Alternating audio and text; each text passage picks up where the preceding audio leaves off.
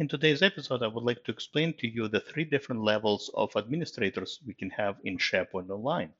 Welcome to the SharePoint Maven podcast. If you are an end user, power user, or administrator frustrated and overwhelmed with all the constant changes happening in SharePoint Online and Office 365, then you, my friend, are in the right place. Each week, you can expect easy, insightful, and actionable steps that will help you correctly set up and adapt to SharePoint and Office 365. And now, your host, Greg Zelfond. Hello again, this is Greg from SharePoint Maven, and welcome to episode number 49 of the SharePoint Maven podcast. So, today I would like to talk to you about the various admin roles we can have in SharePoint Online. Now, to be clear, there are lots of different admin roles we can have in Microsoft 365 in general, but I am only going to specifically focus on the SharePoint side of things. So, what are the different admin roles? We can have or you can have uh, when uh, trying to administer SharePoint. There are three roles I want to mention to you today. Uh, the first one is what I call a site admin. The second one, SharePoint admin. And the third one, Microsoft 365 admin. So what I would like to do now is briefly cover each one and explain to you the differences among them. We'll start with the site admin. Essentially, that's a role that allows you to have admin privileges to a given SharePoint site. Now, the way it works in SharePoint is whoever creates a site uh, automatically becomes the admin of that site. So, for example, if you created a team site from SharePoint, or maybe a group from Outlook, or maybe you uh, created a new team from Microsoft Teams, uh, it doesn't really matter where you started. At the end of the day, you always end up with a SharePoint site uh, that is connected to a Microsoft 365 groups. And by default, again, whoever creates a site becomes the, automatically the admin of that site. By the way, the same applies to communication sites. All right, if you create a communication site, you automatically become an admin of the site. Uh, and essentially, when you're an admin of the site, that means you have access to pretty much everything on a given site. Nothing could be hidden from you. You can add, edit, delete content, remove users. You can delete the site if you want to. But when you are an admin of a site, obviously uh, you only have admin privileges just to that given site. You don't really have admin privileges to any other site in the tenant and the environment. The next step up in terms of admin access would be a SharePoint admin role. This is a role that is assigned to you by global Microsoft 365 admins when someone provisions you as a user within the environment and creates your user IDs. Uh, but by default, obviously, any user that you create in the environment does not have admin privileges, but you can assign uh, different roles, and SharePoint admin role is one of them.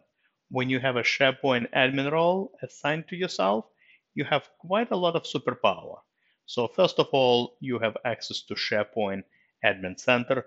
This is the center where you can uh, access, see and access all the SharePoint sites that exist in your environment.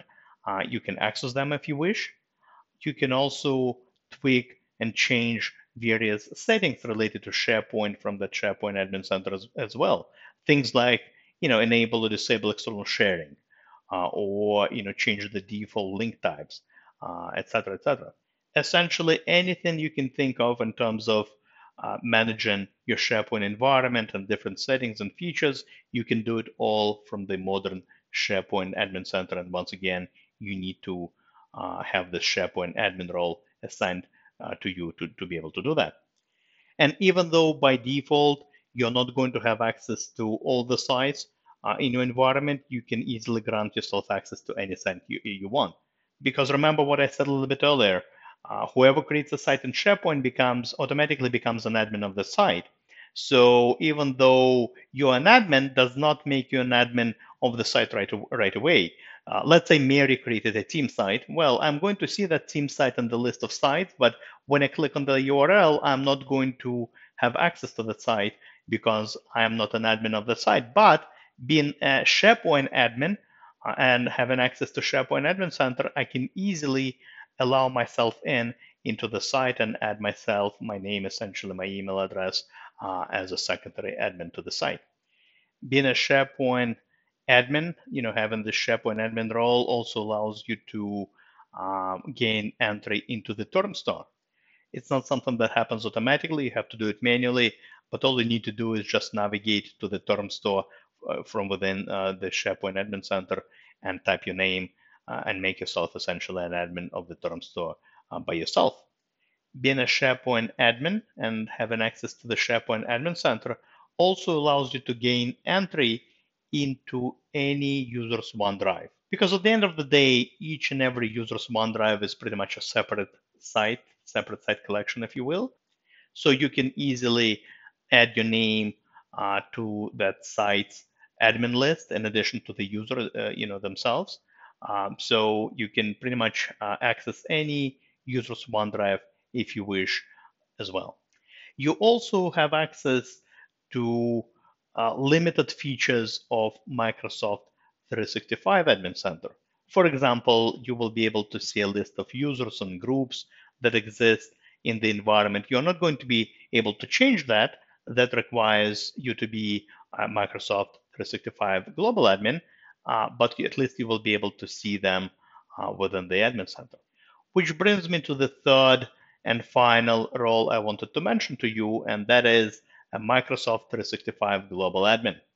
When you are Microsoft 365 Global Admin, you pretty much have keys to everything. It pretty much includes automatically the SharePoint admin access, but also because you're a global Microsoft 365 admin as well, you have access to other admin centers as well.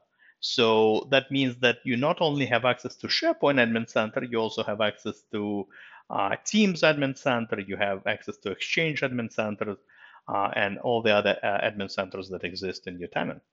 And of course, being a global 365 admin, uh, you can manage users, you can uh, uh, you know add, add, delete different types of groups in your environment. pretty much again, you have global access to everything in your tenant. That's the highest privilege you can get in your environment in terms of admin access. Now, the reason why I decided to record this particular episode about the different admin roles is because too often I see my clients given access, given admin roles to the users that should not have these roles to begin with. I mean, I totally understand if you need to be an admin of your own site, uh, but if you assign someone SharePoint admin role within Microsoft 365, well, guess what? Uh, these users will be able to access all the sites in your environment. They will be access be able to access um, all the OneDrive accounts in your environment.